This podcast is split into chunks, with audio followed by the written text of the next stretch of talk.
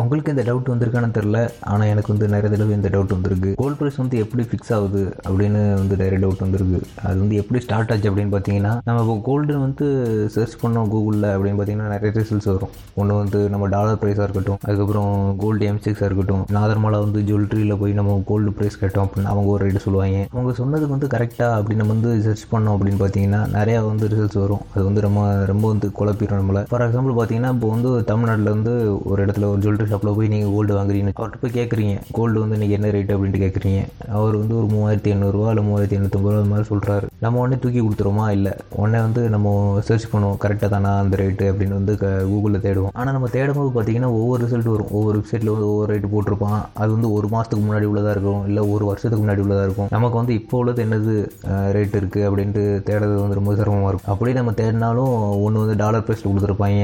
இல்லைன்னா எம் சிக்ஸில் கொடுத்துருப்பாங்க. அப்போ எப்படி தாண்டா தெரிஞ்சுக்கிட்டது அப்படின்னு பார்த்தீங்கன்னா மொதல் வந்து நீங்கள் எந்த ப்ரைஸை வந்து தேடுறீங்க அப்படிங்கிறது வந்து நீங்கள் தெரிஞ்சுக்கணும். சப்போஸ் நான் இப்போ வந்து தங்கடையில் இருந்துட்டு ஒரு கிராம் சொன்ன விலை அப்படின்னு வந்து நான் தேடணும் அப்படின்னு வச்சுக்கோங்க. ஒவ்வொரு ஸ்டேட்டுக்கும் ஒவ்வொரு ரிலேபிளான வெப்சைட்ஸ் தமிழ்நாட்டுக்கு பார்த்தீங்கன்னா MJ DMA Madras jewellery and diamond merchant association இவங்க தான் வந்து தினமும் வந்து ரேட் ஃபிக்ஸ் பண்ணுறாங்க அந்த அந்த ரேட்டு தான் வந்து தமிழ்நாடு ஃபுல்லாகவே ஃபாலோ பண்ணுறாங்க சப்போஸ் இப்போ வந்து உங்களுக்கு ஜுவல் ரேட் வந்து தெரியணும் கரெக்டாக அப்படின்னு பார்த்தீங்கன்னா நீங்கள் இந்த வெப்சைட்டில் போய் பார்க்கலாம். அதே இது நான் இப்போ வந்து ஒரு பாண்டில் இன்வெஸ்ட் பண்ண போகிறேன் கோல்டு அப்படின்னு பார்த்தீங்கன்னா நீங்கள் வந்து எம்சிஎக்ஸில் போய் பார்க்கணும். எம்சிக்ஸ் ரேட் என்ன அப்படின்ட்டு பார்க்கணும் வேர்ல்டு லெவலில் கோல்டு ரேட் என்ன எப்படி இருக்குது அப்படின்னு நீங்கள் பார்க்கணும். அப்படின்னா நீங்கள் வந்து கோல்டு டாலர் வந்து பார்க்கணும். சரி ஓவராலாக வந்து தங்கத்தோட விலை வந்து எப்படி நிர்ணயம் ஆகுது அப்படின்னு யோசித்தோம் அப்படின்னா வேர்ல்டில் உற்பத்தி ஆகிற எல்லா தங்கமும் வந்து எங்கே வருது அப்படின்னா எம் எல்எம்இ அதாவது லண்டன் மெட்டல் எக்ஸ்சேஞ்சுக்கு வந்து வருது. அங்கே வச்சு தான் வந்து ட்ரேடிங் வந்து ஸ்டார்ட் ஆகுது.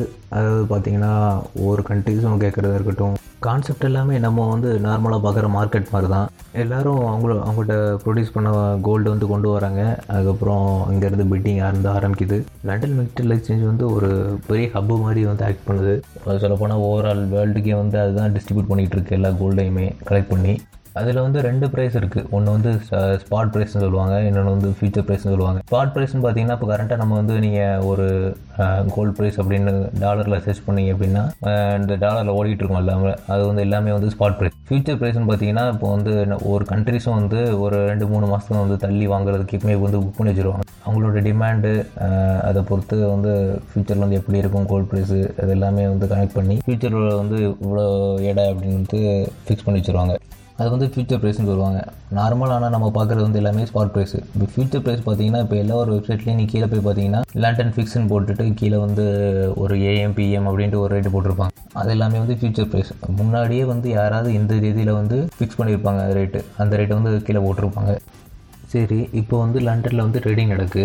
அடுத்து வந்து நம்ம நாட்டுக்கு வந்து எப்படி வருது? அது இந்தியாவுக்கு வந்து எப்படி வருது அப்படின்னு கேட்டிங்க அப்படின்னா பெரிய பெரிய பேங்க்ஸ் மூலியமாகவும் அதுக்கப்புறம் புல்லியன் ட்ரேடர்ஸ் மூலியமாகவும் வருது.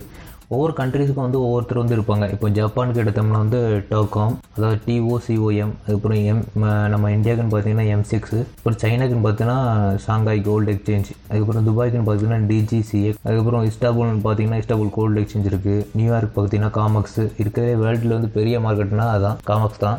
இப்படி தான் ஒவ்வொரு கண்ட்ரிஸுக்குள்ளேயும் வந்து கோல்டு வந்து அடுத்த ஸ்டேஜுக்கு வந்து மூவ் ஆகுது. இது வந்து எல்லாமே வந்து ஸ்பாட் ப்ரைஸில் தான் இருக்கும். சரி இப்போ வந்து எம்சிஸ் வந்து கன்வெர்ட் ஆயிடுச்சு சப்போஸ் ஒருத்தர் வந்து இப்போ டாலர் ப்ரைஸில் இருந்து அப்படியே வந்து இந்திய ரூபாய்க்கு வந்து கன்வெர்ட் பண்ணுறாரு அப்படிங்கிறப்போ ஆன்சர் வந்து டிஃபர் ஆகும். ஏன் யோசிச்சிங்க அப்படின்னா இப்போ இம்போர்ட் டியூட்டிஸு அதுக்கப்புறம் வந்து அந்த பேங்கர்ஸ் வந்து கமிஷன் எடுத்திருப்பாங்க. அந்த கமிஷன் எல்லாமே வந்து அதில் வந்து ஆட் ஆகும். ஆட் ஆகும்போது அந்த எம்ஜிஎக்ஸ் ரேட் வந்து அந்த கோல்டு டாலருக்கு வந்து ஈக்குவலாக இருக்காது. கொஞ்சம் வேரியேஷன் இருக்கும். இதில் மெயினாக பார்த்தீங்கன்னா வேரி ஆகிறது வந்து கோல்டு ப்ரைஸ் வந்து பார்த்தீங்கன்னா ஒன்று வந்து in Indian rupee Indian rupee value வந்து டிஃபர் ஆகும். இந்தியாவோட எக்கனாமிக்ஸை பொறுத்து. அதே மாதிரி அந்த கமிஷன்ஸ் அது எல்லாமே இன்புட் டியூட்டிஸ் எல்லாமே வந்து இந்தியாவை வந்து எடுக்கிற உள்ள முடிவு இல்லை அதுக்கப்புறம் எக்கனாமிக்கலாக வந்து சேஞ்ச் பண்ணுற கண்ட்ரிஸ் ஒவ்வொரு கண்ட்ரிஸ் வந்து சேஞ்ச் பண்ணுறதுனால அந்த அந்த அந்த ஃபேக்டர் வந்து டிஃபர் ஆகிறதுனால கோல்டு ப்ரைஸ் வந்து வேரி ஆகும். சப்போஸ் இப்போ வந்து இம்போர்ட் டியூட்டி வந்து ரீசெண்டாக வந்து கூட்டினாங்க.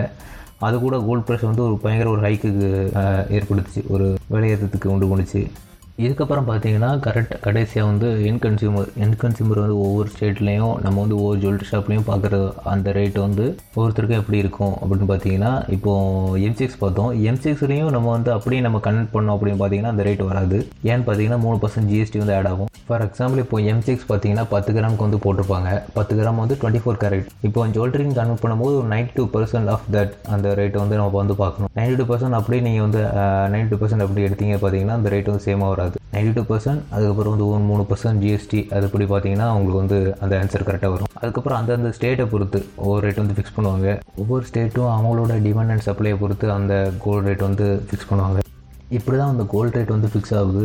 ஆரம்ப கட்டத்துலேருந்து லாஸ்ட் கன்சியூமர் கைக்கு போகிற வரைக்கும் வந்து இப்படி தான் ஃபிக்ஸ் ஆகுது. இதுக்கப்புறம் பார்த்தீங்கன்னா ரீசைக்ளிங் அதெல்லாம் நிறைய பிரச்ச அந்த இருக்குது நானும் ரொம்ப நாளாக யோசிச்சுட்டே இருந்தேன். என்னடா அவன் ரொம்ப நாளும் போட்டுக்கிட்டே இருக்கோம் ஒன்றும் ரெஸ்பான்ஸ் வர மாட்டேங்குது வர மாட்டேங்குது அப்படின்னு யோசிச்சுட்டு இருந்தேன். அதுக்கப்புறம் தான் யோசிச்சேன் நம்ம எல்லாமே ஃபுல்லாக டாலராக ப்ரைஸாகவே வந்து போட்டுட்ருக்கோம் ஏன் வந்து டாலர் ப்ரைஸே போடுறேன் அப்படின்னு பார்த்தீங்கன்னா டாலர் ப்ரைஸ் கொஞ்சம் ஈஸியாக இருக்கும்.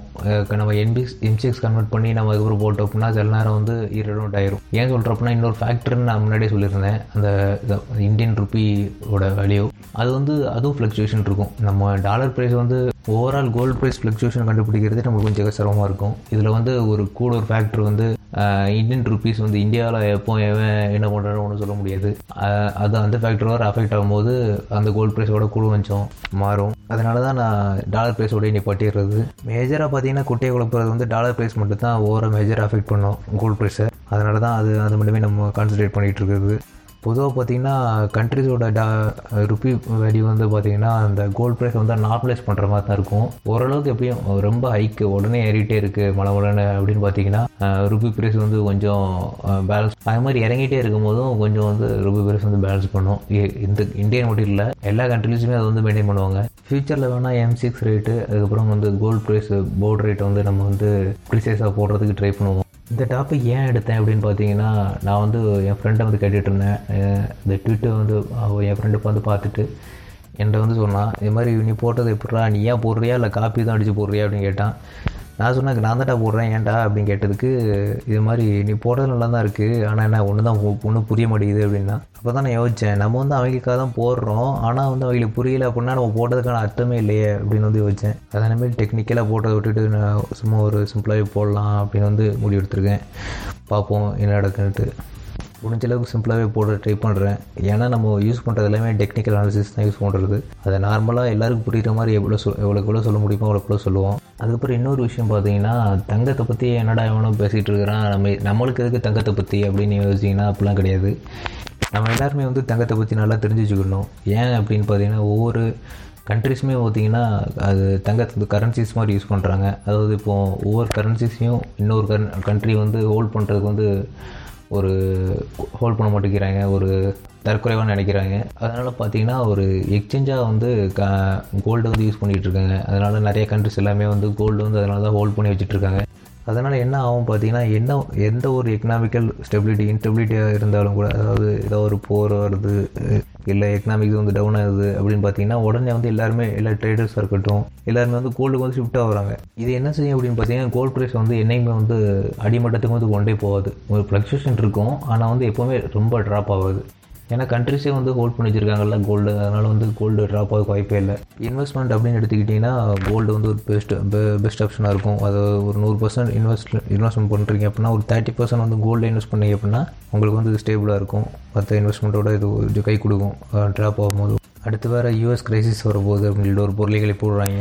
அப்படி தான் வந்துச்சுன்னா கோல்டு ப்ரைஸ் அவ்வளோதான் ஐயாயிரரூவாய்க்கு போயிடும் அதனால் எப்பவுமே இன்வெஸ்ட் பண்ணுவீங்க எல்லாத்துக்கும் கோல்டை ஸோ கண்டிப்பாக குறையாது. ஆனால் ஒரு ஐயாயிரரூவா இல்லைனாலும் ஒரு நாலாயிரரூவா நாலாயிரத்தி ஐநூறுரூவா அது முடியும் கண்டிப்பாக போயிடும் அதை கோல்டு இன்வெஸ்ட் பண்ணுங்க எல்லாரும். மூவாயிரரூவா இருக்கும்போது அடைய இப்போ மூவாயிரரூவா அப்படின்னாங்க. இப்போ வந்து மூவாயிரரூவா வராதா அப்படின்னு நிறைய ஏக்கப்பட்டுருக்காங்க அதனால் இப்போ உள்ள ப்ரைஸ் வந்து நம்ம இன்னும் ஒரு அஞ்சு வருஷத்துக்கு அப்புறம் உள்ள ப்ரைஸை விட இப்போ உள்ள ப்ரைஸ் வந்து எவ்வளோ பரவாயில்ல. அதனால் இப்போயே வாங்கி வைங்க கோல்டை மீண்டும் அடுத்த பாட்காஸ்ட்டில் சந்திப்போம். இது உங்கள் Ashok Thangam. See you bye